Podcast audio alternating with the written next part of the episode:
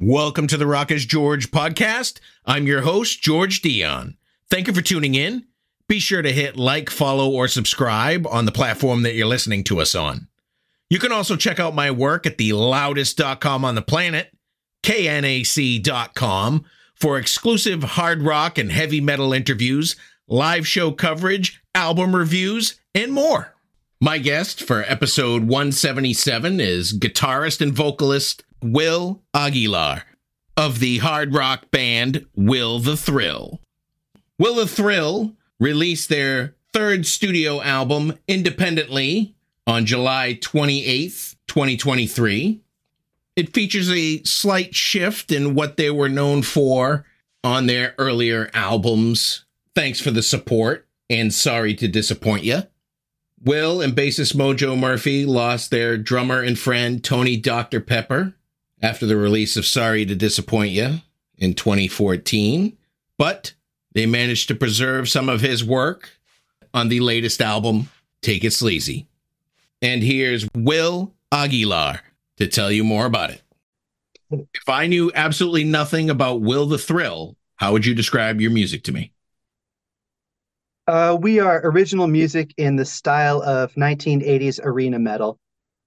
I'd say that's a fair representation uh, after listening to your music. Before we get to the current album, let's kind of go back to where Will the Thrill got its start. From what I understand, it was sometime around 2008. How did it all come together?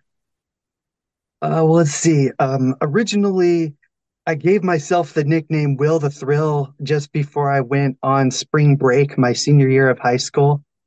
Uh, and um, that guy is kind of this walking party waiting to explode. And uh, it became my my musical identity too uh, eventually because I decided I really wanted to take that party attitude and put it into my records. Um, and also, it's a safer outlet. Uh, the character that is Will the Thrill, he can be kind of troublesome, um, really good hearted, but very outgoing, uh, occasionally obnoxious. And uh, yeah, sometimes you got to keep them contained. But when it's time to be on that record and it's time to be on the stage, uh, that Will the Thrill I was when I was 18 years old to like 25 or whatever, uh, that's very much present. That's the guy who takes over. Um, it's probably kind of like how Vince Furnier has to keep Alice Cooper reeled in, you know, except maybe not quite as dangerous. you guys released an album in 2008 called Thanks for the Support. Um, this yeah. is something that you put together on your own. You you you self-release most of your material, right? Uh yeah, self-released all of it um with all the mistakes that come along with that. you know that there's a baseball player called Will the Thrill as well. Will the Thrill Clark from your area? Uh, Will Clark. Uh, he had his primary career on the uh, San Francisco Giants uh, in the uh, mid to late 1980s. Was when he was really swinging a hot bat. Uh, my St. Louis Cardinals were able to overcome him in the 1987 playoffs, thankfully, though. anyway, there's also Will the Thrill Bynum, a really good basketball player uh, I, I, mean, I'm I'm not the only person. I'm not going to take sole claim to this name, but I am going to earn it. I think it's one of those nicknames like you know anybody named Artie, they're automatically the one man party. Uh, Artie the party, especially if you're Artie Lange. On your debut album, uh, interesting album cover art. Uh, was that a model that you used in the picture, or is that a computer generated model?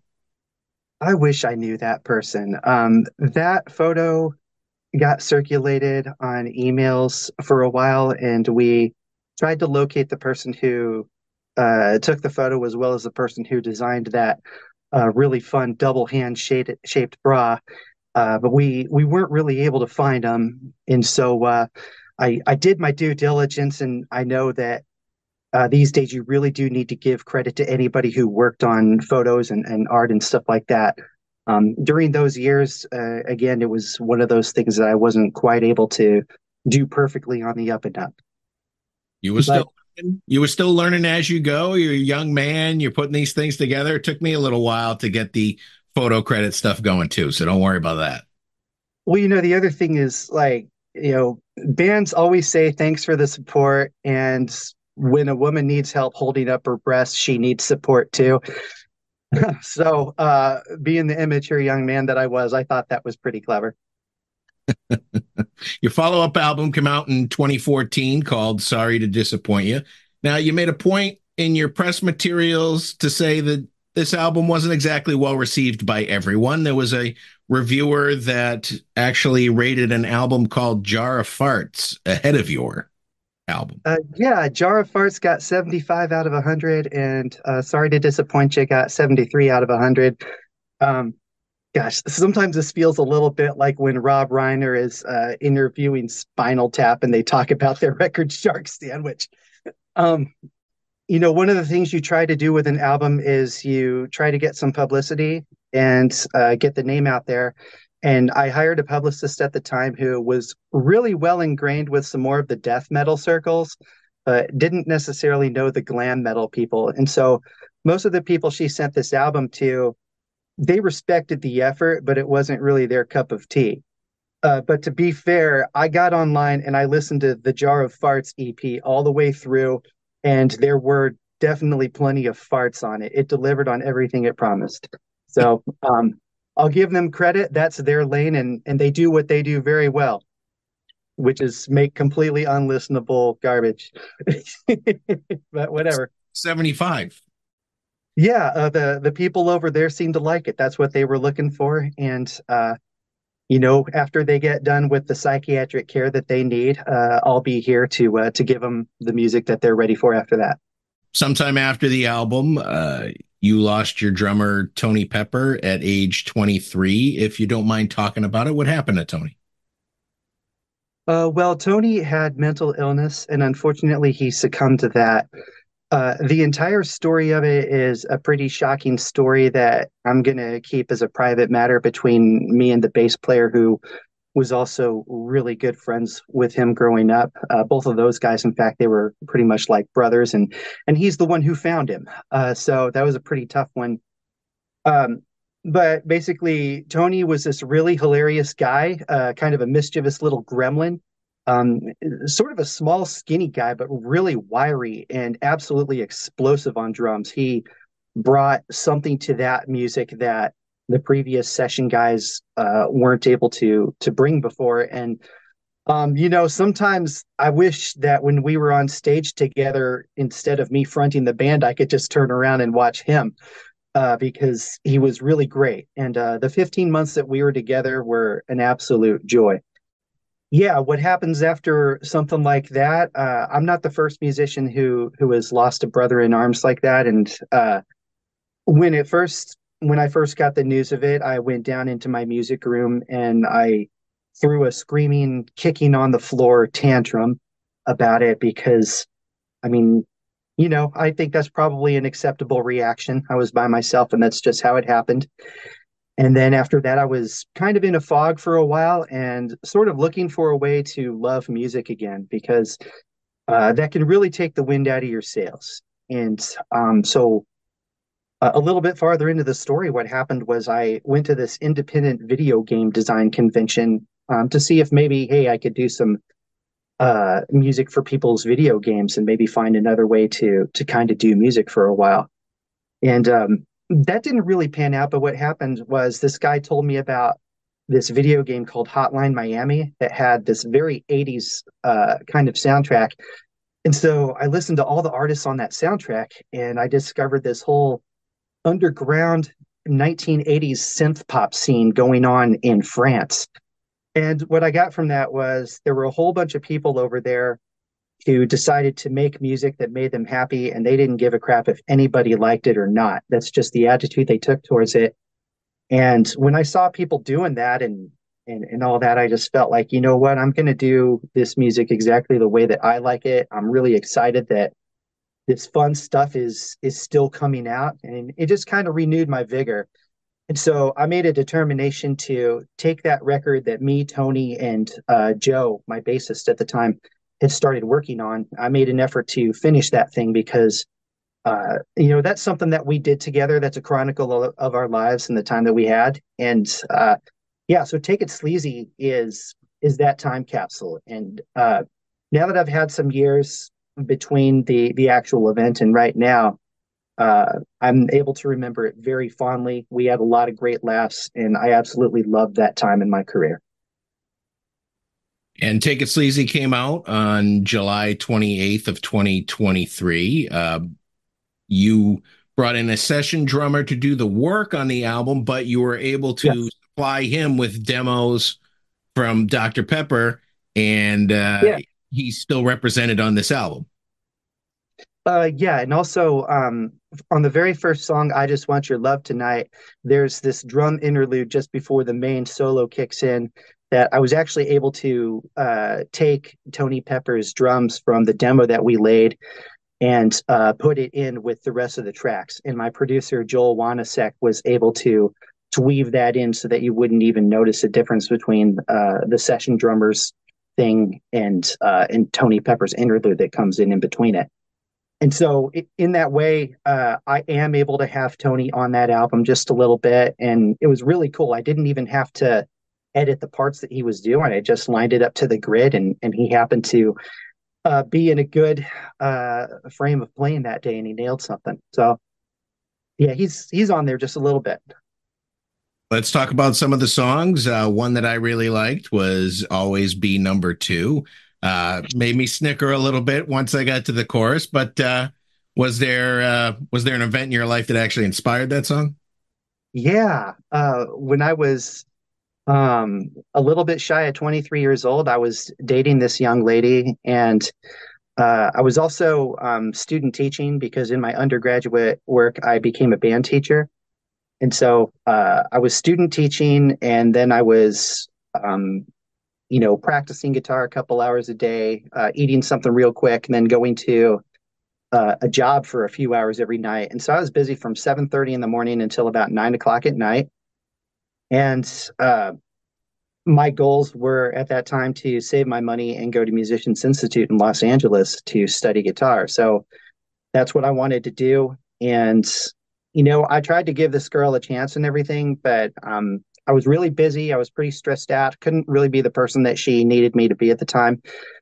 And so uh, I had to do her a favor and get out of her life. and uh, afterwards, uh, she came up to me and she said that she resented me for dumping her for my guitar. And I was like, well, the guitar looks better, it sounds better, and it doesn't give me any lip. And frankly, it's something I understand a lot better than ladies.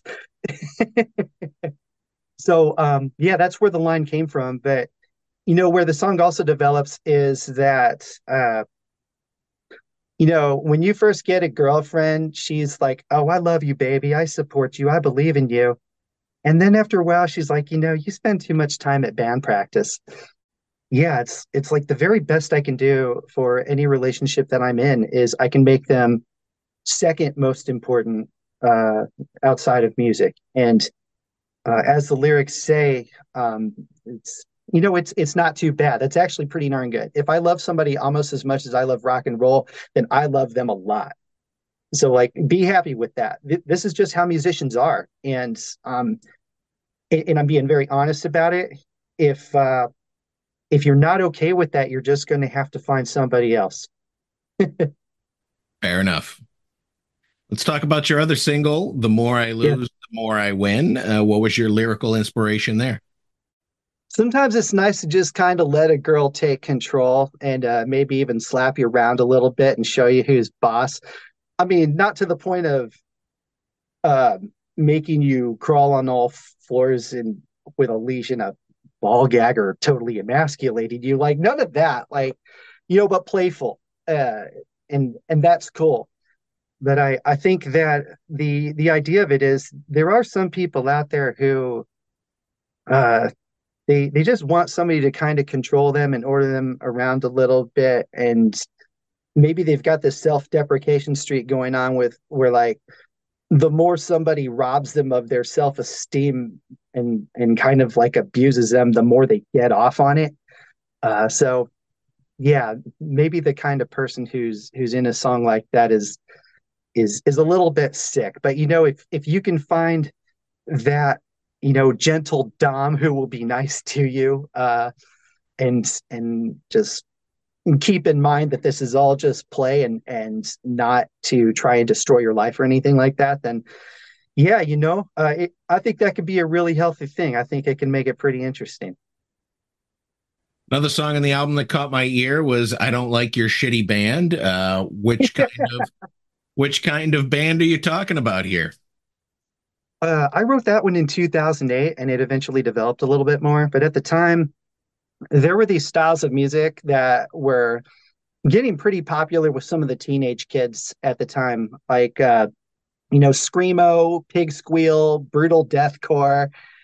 And what I noticed in that was the people who were making this music, uh, they grew up where both of their parents are still married. They got all the love and support they need. They live in a nicer house than I've ever lived in in my life. And yet they're still making these records that are 100% screaming angry all the time. And I felt like, you know what? These guys aren't really angry. This is fake manufactured rage. It's boring. These parents are giving them super expensive gear and they're getting to this place without having really earned it. So maybe I'm kind of acting like a grandpa as far as that goes, but like I just don't buy into it. I I think it's it's just bullshit. It, it's not real.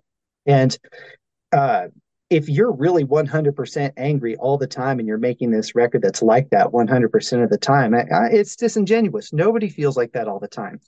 And if you do, uh, that's just not a way to go through life. And if you listen to a record like that all the way through, it is going to negatively affect your disposition. So the first set of verses, the first verse about that, um, you know, snot nosed teenager trying to act all pissed, whatever. I, I just don't buy it um, and somehow they think they're unique, as if other generations of kids haven't come up and experienced angst.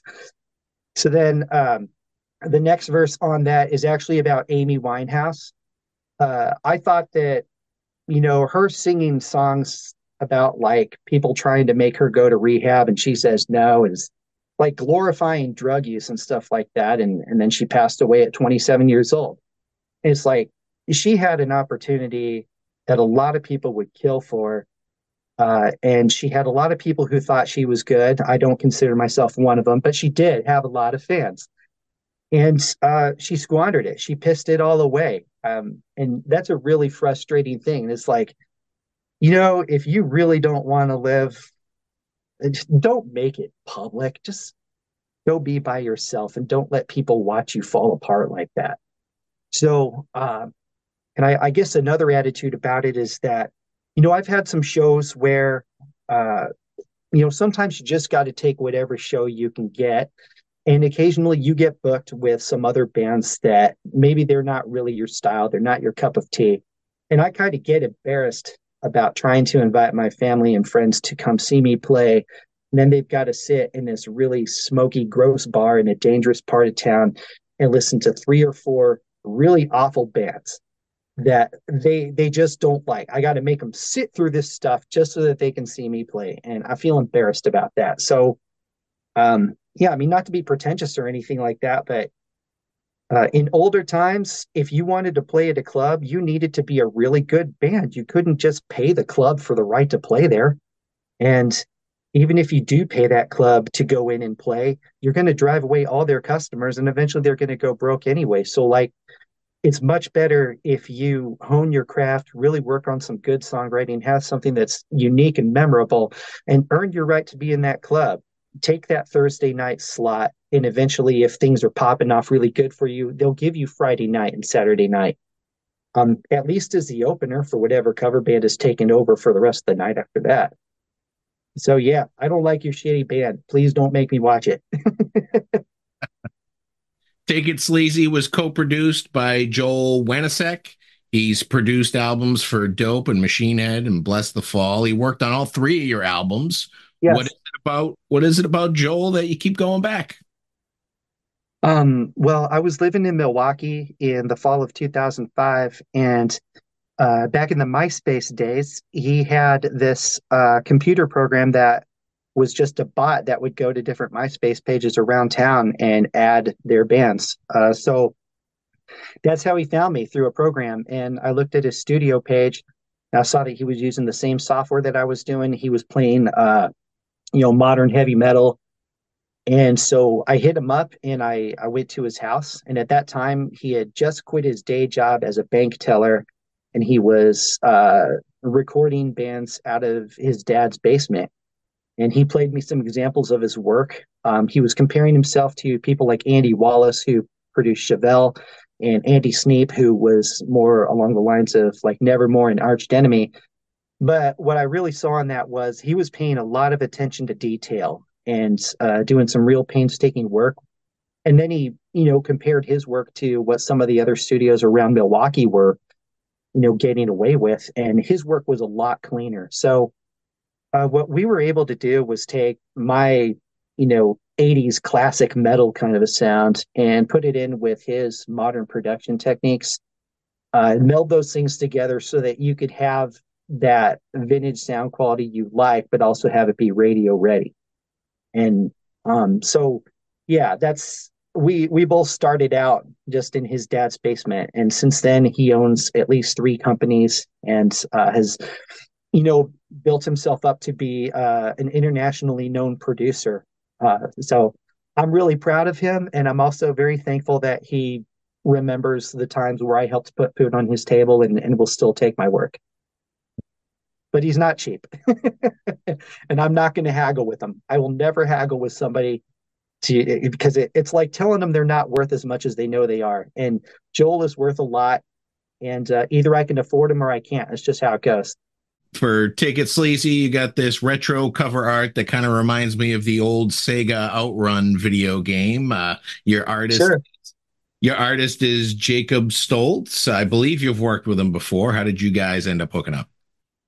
Um, well, Ed Sutton was the guy who played drums on Thanks for the Support all the way back in those 2006, 2007 sessions. And I used to buy beer for him when he was a freshman in college and I was a fifth year senior. Uh, we became uh, very close friends. And uh, he's originally from Minneapolis. And so uh, he went to high school with Jacob Stoltz. And uh, I, I got introduced to him uh, through Ed in the fall of uh, 2006, I think, sometime around that. And Ed and, uh, or I'm sorry, Jacob and his wife Ellie have been very dear friends to me ever since. We've gone to some concerts together when I w- whenever I would drive from Milwaukee over to, to Minneapolis. And yeah, I've seen his artwork. He's been a really good artist for a very long time. And so uh, when it came time to do uh, Sorry to Disappoint You, I had him do the artwork for me. And I was really influenced by the Freak Brothers, this uh, counterculture hippie comic by Gilbert Shelton down in uh, Austin, Texas, from like the 70s and early 80s. Uh, yeah, I my dad had Freak Brothers comics when I was a little kid, and I started getting a hold of those when I was about nine years old, which is really inappropriate. Like, no kid should be exposed to stuff like that. But um, I, I really loved the art style and it was it was hilarious. So I had Jacob do the album artwork for that. And then when he came to Take It Sleazy, I was really influenced by this guy named Ariel Zucker Bruhl. Uh, his artist name is Ariel ZB.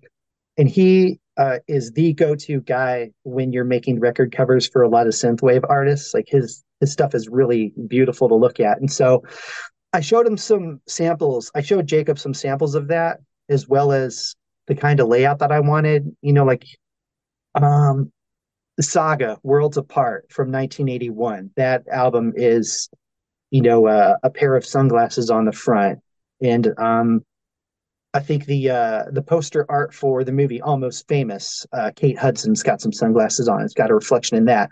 And I thought, you know, it'd be really cool to have this gatefold album cover that opens up to be a full pair of sunglasses and uh, but it's got the act the actual picture for the album uh, in the lens of the sunglasses. So yeah, we we spent some time coming up with that, and and the other thing is there's a little Easter egg in there because uh, I am from El Paso, Texas, and I wanted to throw a shout out to my hometown in there, and so.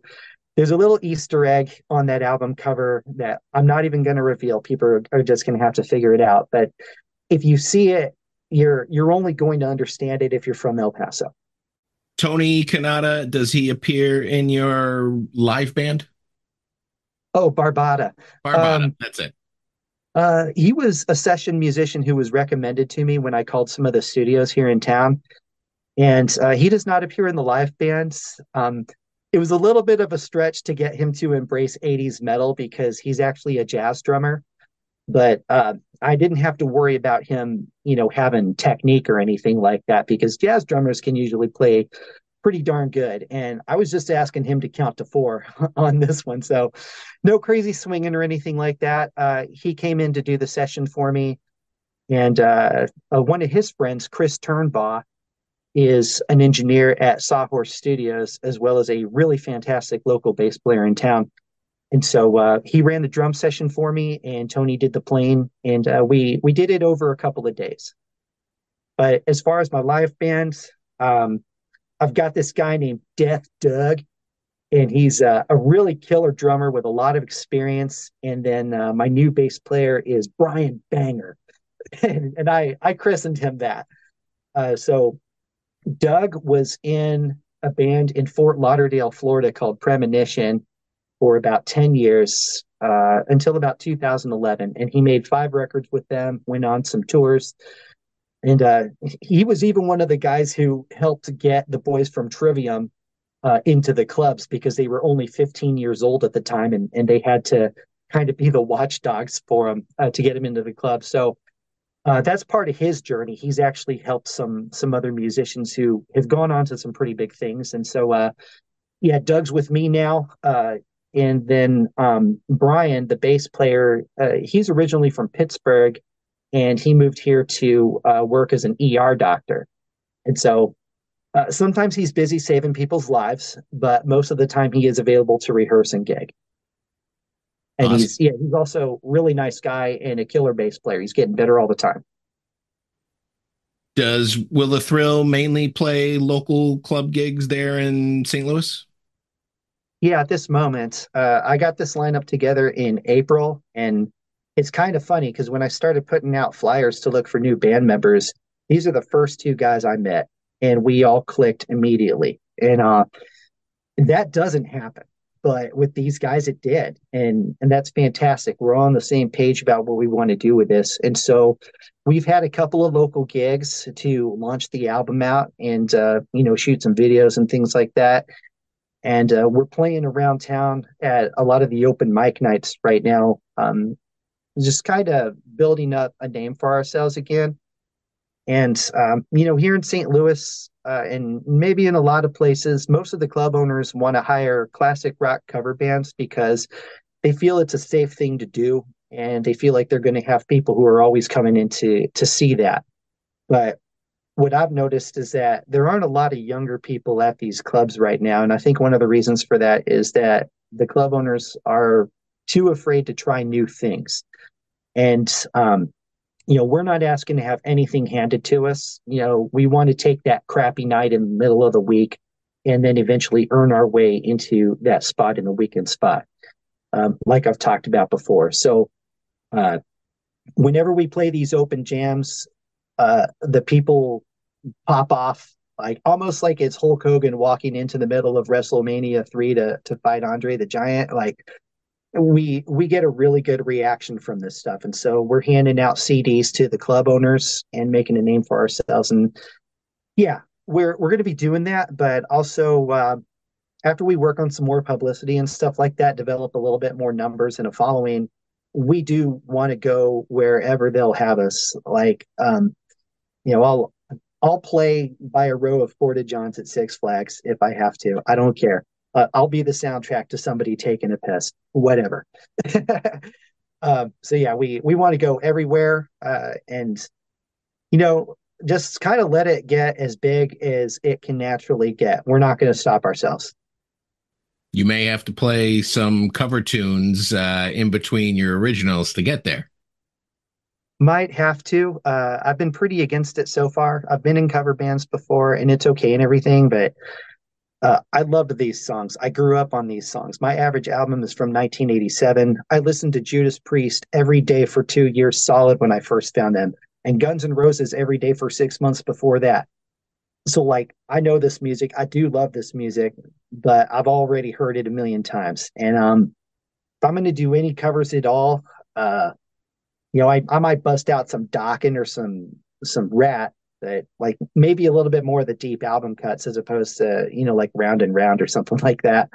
Because uh, these are guys I cut my teeth on. Like I'm I'm very much influenced by George Lynch in his rhythm guitar playing. Uh, I got to have a couple of guitar lessons with him back in the day uh, and that was really really awesome. He just blew my mind sitting there probably the best thing about it was I realized he's just a human being like everybody else like he had just had his fourth grandkid um, he still had to go get his own coffee. You know, it, it wasn't always just playing in front of 10,000 screaming maniacs uh, like you see on MTV. These these guys can be pretty down to earth. So, um, yeah, and then, you know, guys like Robin Crosby from Ratt, uh, you know, six foot six, shock of blonde hair, had that little rose inside his guitar. He had all the moves. He wrote great songs. Uh, Steve Clark from Def Leppard, same kind of guy. Like uh, if I tried to sling my guitar that low, I would have serious back problems. But it worked for him. He was an absolute rock star, and his moments during that Hysteria tour are are for the ages, uh, the rock of ages, even. so yeah, uh, I mean, if I could channel some of those guys when I played a couple of covers, it wouldn't be such a bad thing. But uh, you know, I'm writing a lot of music, and I I feel like it can stand up on its own pretty good. Thought you would have named Steve Vai as an influence. I noticed you have the Vai Jem guitar by Ibanez, and it's even autographed. I got him to sign it. Yeah. Um, this friend of mine at Musicians Institute, uh, right after Steve Vai played a show there, uh, he got a backstage pass from Pink's guitar player because we knew him a little bit, and he got my guitar backstage and got Steve to sign it. And then um, afterwards, I waited for Steve to get done doing a, an interview with Carvin Amplifiers, and I got my picture with him real quick. But he is so much in demand that like he was already gone before I could even turn to thank him. but still a really wonderful moment. Uh, yeah, the Ibanez Jem is a super playable guitar. There's still a, ro- a, a, lot of room for me to grow as a musician into that kind of a guitar. And uh, it's one of those things. It was an investment that I made in myself when I was getting ready to go out to LA. And I will never sell it because I, I know it's a guitar that I'll just never be able to get another one like that again. Now, you mentioned you're always writing music. Uh, Take It Sleazy came out back in uh, the summer. Uh, yeah. How far are you on the next album? Uh, I have worked on a couple of demos. Um, I think they're starting to take this theme of uh, being really attracted to some young ladies who already have boyfriends. but I don't want to be that guy, man. Like I, I respect love. If you've got love, I don't want to mess with that because if I try to steal it, it's just not going to be real. Not the way that those two had it. So, I mean, I can talk about it and I can fantasize about it, but if I ever acted on it, that would be selfish as hell. And I don't want to really do that. I don't want to be that guy. But like, Will the Thrill might have. back when he was 23. And, and in fact, uh, I learned uh, some pretty tough lessons back then uh, about getting in between uh, a, a, couple. Like, nothing good comes from it, and you usually end up looking like a real asshole and uh, losing out. So, yeah, it'll it'll stay in the song, but I'm not going to do things like that. Well, well, those are all the questions I have for you today. Your latest album is Take It Sleazy. It's available now through your Bandcamp page. And I want to thank you for coming on the podcast today to talk more about it. Thanks a lot, man. Well, you take care and have a good one? All right. Once again, I want to thank Will Aguilar of Will the Thrill for coming on the Rock is George podcast. Be sure to check out their latest album, Take It Sleazy, out now head over to your favorite music streaming platform, take a listen to the album. If you like what you hear, head over to Will's Bandcamp page and buy a copy of the album. For all things Will the Thrill, head over to their official Facebook page slash Will the Thrill 80s. I also want to thank Dave Tedder of Headfirst Entertainment for making this interview possible. You've been great. I've been George Dionne. Discover your next favorite artist on the Rock is George podcast.